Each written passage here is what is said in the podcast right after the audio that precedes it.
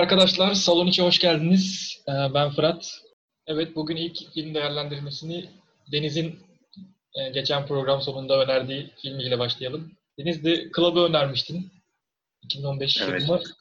Önce sen bir filmini öv biraz. Ondan sonra biz kendi eleştirilerimize geçelim nacizane. Tabii. Ben yani ben şimdi kısaca şöyle özetleyeyim filmi neden sevdiğimi.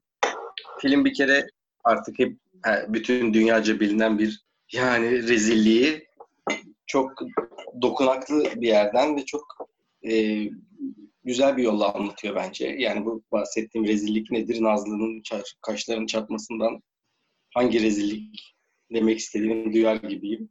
Tabii ki bu yani bahsettiğim Olur mu öyle bir çocuk tacizi, tecavüzü rezilliğidir. Başka ne olacak yani? Ay sesin kötü Burada- geliyordu. Ben ona kaşım çat. Tamam peki. İşte yani bu, rezilliği hani bir işte çocuğun tabi bahsedilen çocuk taciz tecavüzü de yani e, din adamları tarafından gerçekleştirilen mevzudan bahsediyoruz. Yani bir çocuğun hayatında nasıl psikolojik etkileri olabileceğini yani ne böyle acitasyona gir- girmeden ne şey yapmadan çok böyle güzel bir yol yöntem sergileyerek bence anlatmış film. Yani onun dışında konuşulması gereken noktalar da muhakkak var ama yani girizgah yapmış olayım. Sizin fikirlerinizi de alayım. Nazlı, sen ne düşünüyorsun?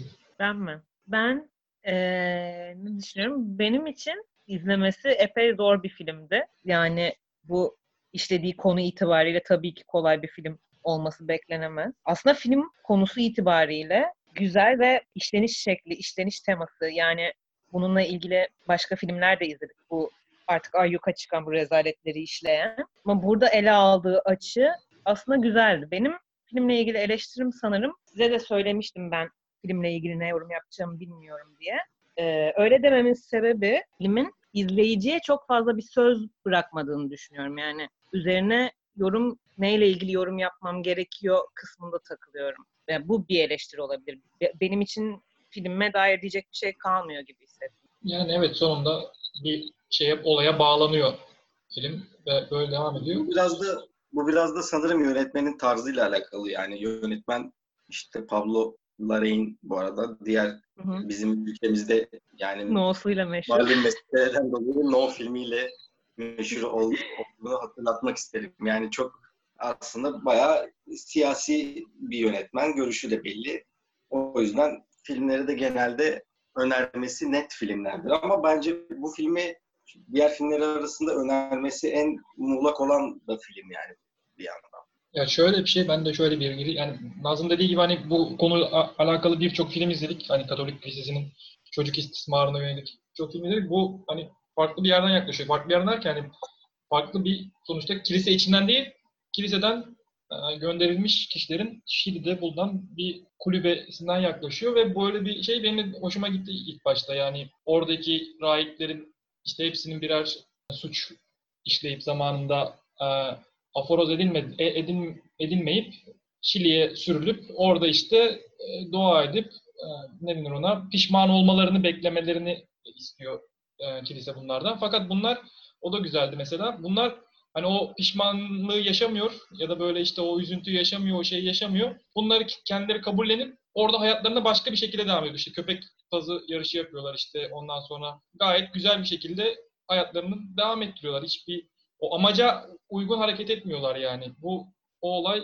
biraz güzeldi ve daha sonradan gelen o denetçi rahibin zaten bunu ortadan kaldırması o rahibeyle e, rahibeyle konuşup işte biz onların burada işte suçlarını, e, cezalarını çekmelerini istiyoruz ama onlar normal bir hayat sürüyor demesi falan buradan yola çıkarak buraya kadar güzeldi. Beni zorlayan, zorlayan, hoşuma gitmeyen kısım son kısım. O işte köpek öldürmeler, işte bir, bir, o- bir orada bir kargaşa oluyor yani. Onu ben tam anlayamadım. Niye öyle bir şey yapıyorlar? Yani şey yapmaya çalışıyor herhalde. Öbür çocuğun üstüne atıp onu Evet. e, şehirden çıkartmaya çalışıyorlar. Çok bir anda bir anda oluyor olay. Bir anda da hemen çocuk ondan sıyrılıyor. Yani onu yapmadığını zaten rahip biliyor, anlıyor falan. Yani o sonu bence güzel bağlanmış oluyor. Sonuna kadar hani o şey mantığı güzeldi. Hani biz onları oraya yani cezalarını kendi içlerinde yaşasınlar diye gö- gönderdik. Onlar normal bir şekilde hayatlarına devam ediyorlar. Kafası güzeldi bence. Orası hoşuma gitti benim de. Bence bu şeyi güzel veriyor zaten yani bu insanları hiçbir şekilde dış dünyayla paylaşmadan kendi kendi içlerinde hallediyor olmaları ve bu insanların aslında hiçbir şekilde ceza çekmiyor olmalarını göstermesi açısından çok başarılı. Ee, şey noktasında daha da başarılı. Yani rahibe bildiklerimi anlatırım diye e, sözde burayı ıslah etmeye gelen daha reformist rahibi tehdit ettiğinde o da kilisenin adına leke gelecek deyip bir şeyleri sineye çekiyor. Yani o da e, ne kadar e, değişiklik yapmak istese, reform vesaire yapmak istese bile kilisede böyle şeylerin döndüğünün bir kelimesinin bile dışarıya çıkmasına izin verecek biri değil yani. Yani bu anlamda da yeni ya da eski kilisenin yapılanmasını ne kadar farklılaşabildiğini göstermesi açısından Yani topyekun iyi bir din eleştirisi gibi, var yani o açıdan. Evet yani dediğim gibi film de iyi. Tek şeyim sadece hani filmle ilgili konuşuyoruz ya burada. Ee, buraya gelirken ne diyeceğimi kestiremek olmak işte ol, olmuş yani kestirememiş olmam tek eleştirim. Çünkü hani filmle ilgili ne derim diyorum. Filmde denmeyen hani herhangi bir şey diyemem hani çünkü hepsi gösterildi işte başından sonuna kadar. Filmle ilgili hani şuradan şu çıkarımı yaptım, buradan bu çıkarımı yaptım. Yani şunda farklı düşünürüz gibi bir düşüncem olmadığı için aslında filmle ilgili ne konuşacağımı bilememe durumum vardı yoksa filmi beğendim. Ben bu arada filmle ilgili yani beni çok etkileyen bir noktası var. O da aslında bir yandan eşcinsellik meselesine de değiniyor olması. Yani buradaki hani bu e, istismar edilen karakter yani sadece istismara uğramış bir kişi değil aynı zamanda yani eşcinsel de bir insan ve bunun üzerinden olaya yaklaşımı ekstra yani iki kat bir istismara dönüşmüş durumda. Çünkü yani ben benim için en etkileyici sahne o işte reformist pedere e, kendisinden tecavüz eden peder hakkında işte o benim birlikte olduğum ilk erkekti, benim ilk aşkımdı falan diye bahsetmesi. Bence çok hassas bir nokta bu. Şimdi bir yandan yani adam eşcinsel oluşuyla da yargılanıyor ve toplumdan dışlanıyor. E bunu da bastırması gerekiyor. Bir yandan bu açıdan istismara da uğramış çocukken ve bunun izini taşıyor. Hani korkunç bir içinden çıkılmaz bir durum içinde kaldı ki filmin sonunda da yani istediği ilaçlar ve uyuşturuculardan nasıl bir çıkmaz halinde olduğunu bence görüyoruz yani. Peki o şey Evet. o, o pedere güvenip birden ona sığınıp ağlamaz. Hani diğer pederlere güvenmeyip onu onu, onu bilmiyorsunuz. E, aynı evden çıkan bir tane o da peder. Hani ben onu ya bana işte o bir olay örgüsünde biraz sonunda biraz sıkıntı geldi yani. O bir tek sonunu çok sevdim. Hani reformist peder, şey rahibin elinden gelen en iyisini yaptı diyelim. Hani onları o kişiyle bırakıp en azından şeylerini böyle çekmelerini sağladı ama o da ne kadar doğru bilmiyorum yani. Böyle mi kurtulmalılardı? Yani Kesin. onlar hoşnutsuz oldu. Aslında yani bu şöyle hani şey ya o adamı o adamı o evde tutmaları o adam için iyi bir şey mi? yani o adam için de tehlikeli olabilecek bir noktası da var ve yani o adamın canına kastetmeye çalıştılar çünkü bir kere. Yani şey rahipler için bir ceza fakat o adamı orada tutmak o adam için bir ne denir ona rahatlık mı sağlar diye düşünüyorum yani. Yani hani aslında böyle rahiplerin bir durum var. cezalandırılması için o adamı biraz kullandı gibi mi acaba bilmiyorum. bir, bir- biraz aslında şöyle de bir durum var. Yani o reformist peder finalde aslında onları hani bak, bu adamın bakımını üstleneceksiniz şeklinde cezalandırdı. Ve aslında bir bakıma kendi vicdanını rahatlatmak dışında bir şey yapmadı. Çünkü sonrasında son model arabasına binip gitti yani. Ondan sonra bunlar arasında nasıl anlaşır? O adamın başına yeni bir şey gelir mi falan filan çok da kendisinin de sorguladığı bir şey olduğunu zannetmiyorum yani. Diğer diğer pederlerin şey de suç şeyleri de güzeldi. O onlarla konuşup böyle hani neyin suç neyin ceza olup olmadığını orada fakir bir aileden alıp çocuk zengin bir aileye falan veriyordu. O muhabbet de güzeldi yani. Hani ben diyor bir çocuğun yaşaması için şey yapıyorum diyor. Sen diyor kendi iyi hani iyi bir şey yap- yaptığını zannediyor ve hala iyi bir şey yaptığını zannediyor. Ama halbuki Biz orada bir şey soracağım. O yaşlı olan rahibin ne yaptığını öğrenemedik değil mi? Yok. Yok. Onun şöyle bir şeyi var mı acaba? Ben onu öyle anladım. Bir ara ağzından kaçırdı ya hani kapının önünde bağırıyordu adam. Zaten oradan öğrendi reformist Hı. rahipte. Hani acaba numara mı?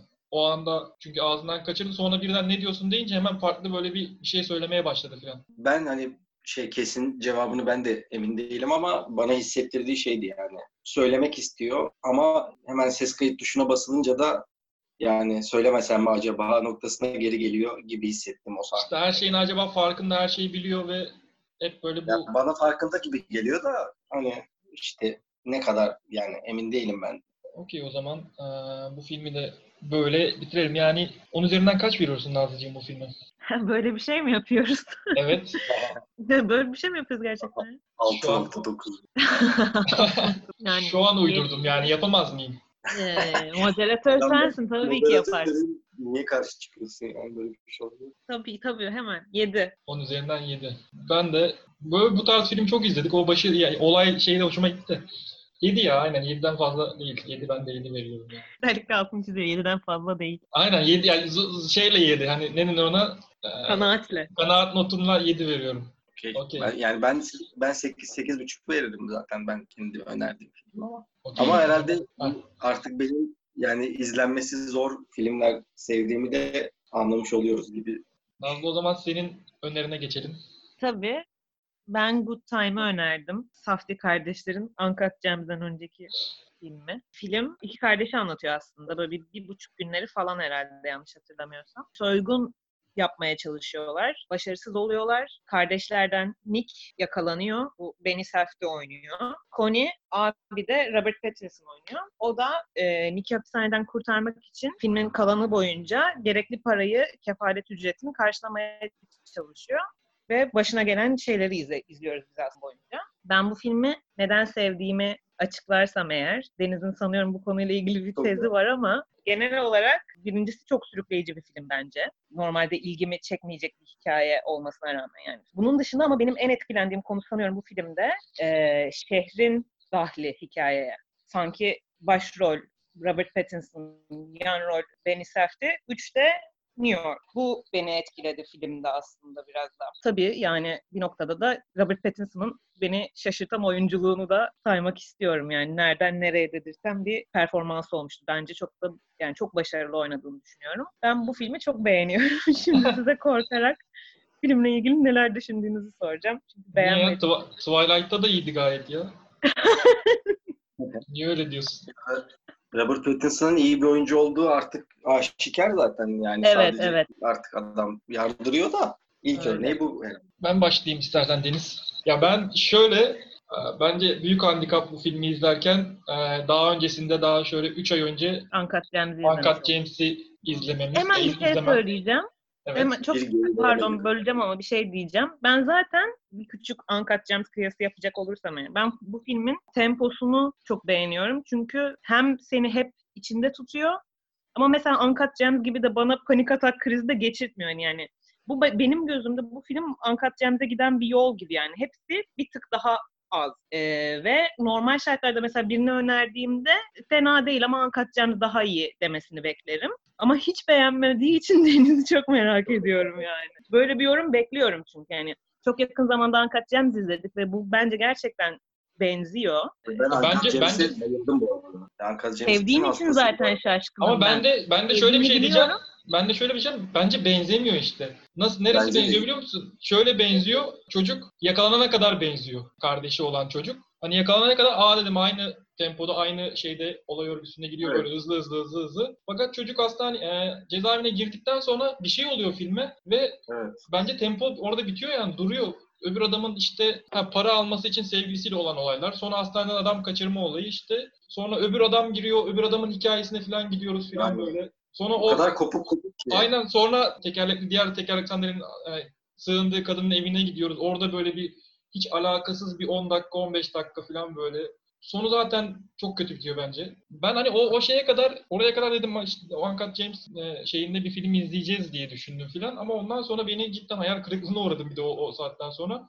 Biraz hani adamın başından bir şeyler geçirelim. İşte filmin sonuna kadar işte kardeşini ararken işte ne yapsın işte şu, şu olay olsun. Şuradan şu adam karşısına çıksın. Şu şu eve girsin filan. Bağlayamadım hiç bütün o sahneleri birbirine bağlayamadım yani. O yüzden beni sen tempo bilmiyorum belki işte senin tempon belki budur. Hani Yani hani senin tempon belki budur da Evet şey gibi. Yani ben e, hani Nazlı'yı tanımayanlar için kendisinin bana dans müzikleri diye attığı Spotify listesini bulup bir atmak isterim. Hani temposunu insanlar anlasın yani. Ona göre. o yüzden hani bence o yakalanma sahnesinden sonra film benim için kop benim tempom bu olabilir bu arada. Çünkü bunun bir tık fazlası tempo beni işte filmden koparıyor. O da aynı şekilde yani temposuz bir filmle aynı şeyi yapıyor. Yani hani günü gelir Uncut Gems'de konuşuruz da ben Uncut Gems'in ne olduğunu Ya o da tamam o da o da o da fazla tamam ama işte bu da az. Ortası da var bu olayın biraz bilmiyorum yani. ya bir de tek hani bir şey söyle filmde şey yapmadım. Bir de bu filmin bu kadar ben cidden hani bu son işte 2020'nin başında 100 100 film herkese yayınladı. O listeleri falan gibi cidden o şeyle de izledim ben bu filmi. Hani o listelerde gör, görmüştüm hep Time'ı. O ilk 100 film işte 2000, 2010'ların ilk 100 filmi falan tarzı bir şey listelerde. Cidden şaşırdım yani bilmiyorum. Yani ben bir kere Fırat'ın bütün eleştirilerine katıldıktan sonra yenilerini eklemem gerekirse. bir kere filmle ilgili hiçbir şey inandırıcı bulmadım. Artı yani filmin ne anlatmak istediğine dair hiçbir fikrim yok. Yani sadece zihinsel engelli kardeşe üzülmem gerektiğini anlıyorum. Başka da hiçbir şey anlamıyorum yani. Dedim ki ya ben hiçbir şey anlamadım herhalde. Biraz filmle ilgili eleştirileri okuyayım falan. Ya işte insanlar demiş ki adam kardeşi için neler yaptı, ortalığı birbirine kattı, kardeşini kurtarmak için falan filan da yani bu kadar düşünceli adamsa baştan zihinsel engelli kardeşiyle banka soymaya mı gidilir yani? Böyle saçma şey mi var?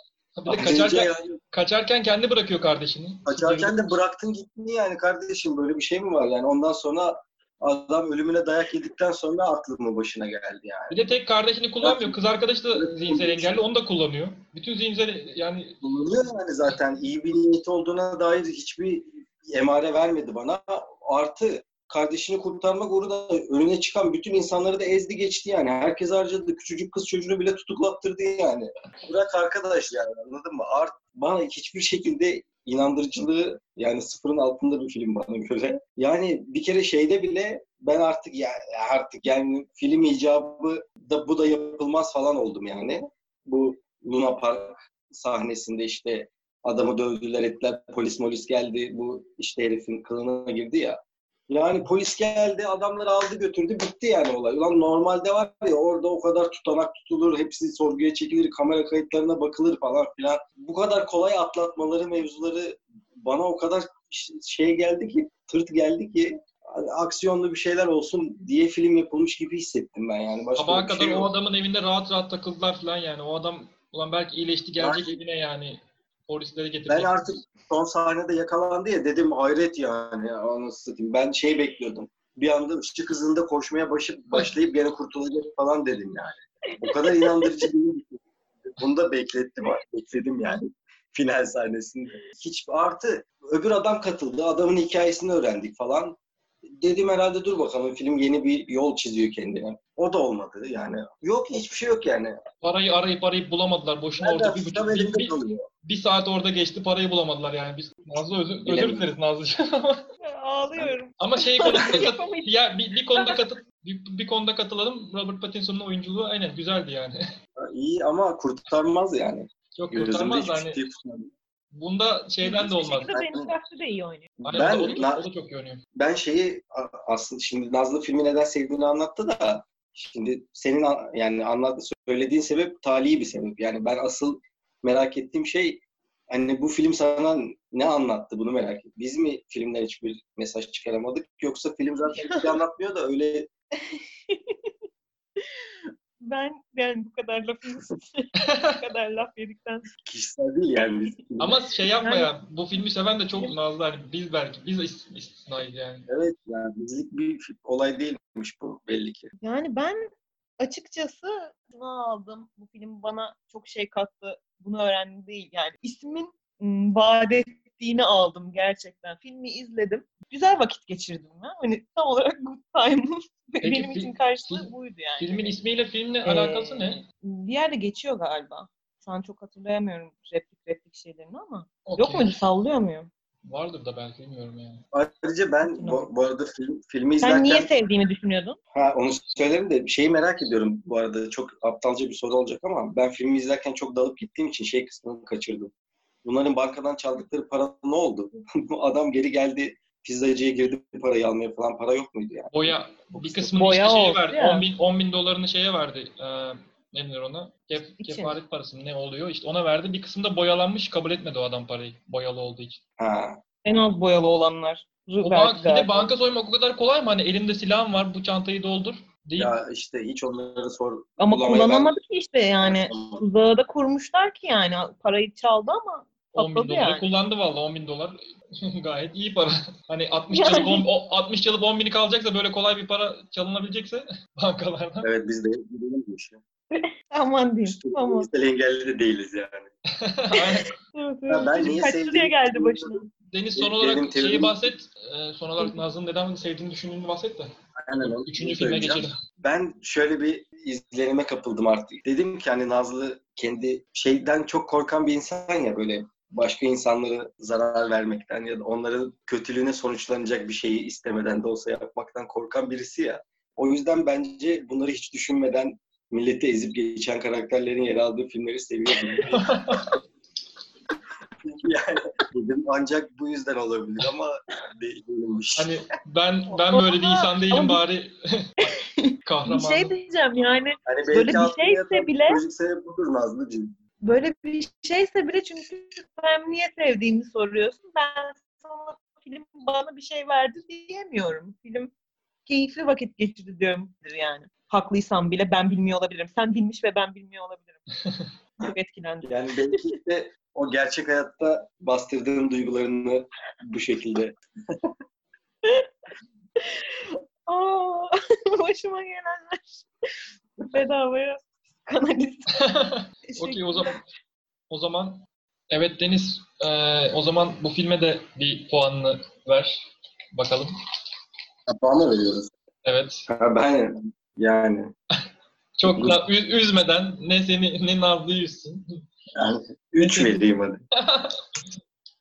Yok canım hiç. Abartı. 3 yani gerçekten hissettirdiği 3 yani. Ben de Nazlı'yı sevmemden dolayı 5 veriyorum. Arkadaşlar ben para almıyorum bu şeyden. Üzülmem de yani. Ne bileyim.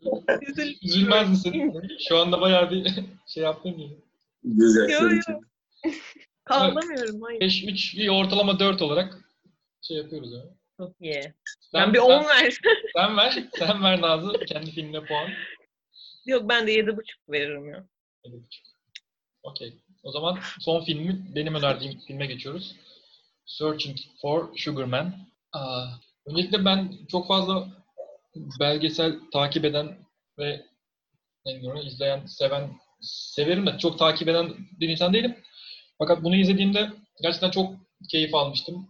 Özellikle e, adamın hikayesi çok farklı ve garip bir hikaye ve böyle bir şeyin yaşanmış olması çok acayip.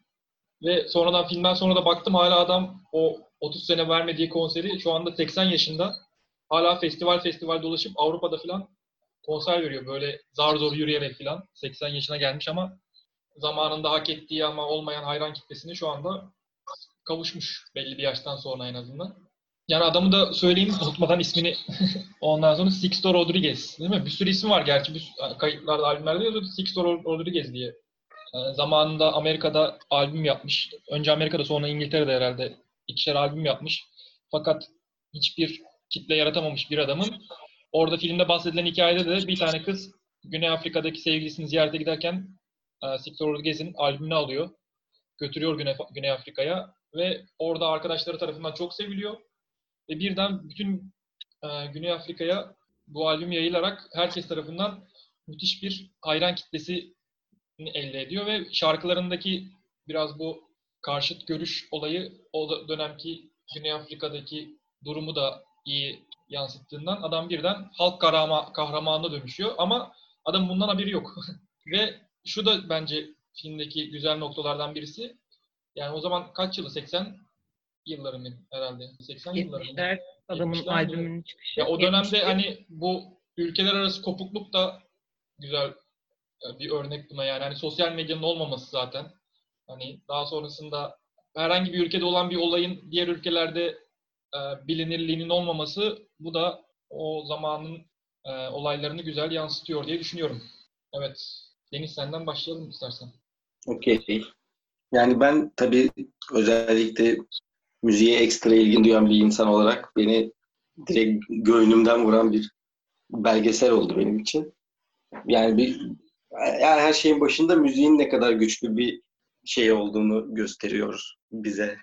Ama onun dışında da hani tabii bu sadece müzik için değil ama yani müzik bence bunların arasında en güçlü şeye sahip olanlardan birisi. Yani toplumsal durumlardan ve politik durumlara bağlı olarak nasıl bir etki yaratabileceğini göstermesi açısından bence çok şey bir hikaye. Yani çok kişisel bir hikaye gibi görünüyor. O, o açıdan da çok enteresan.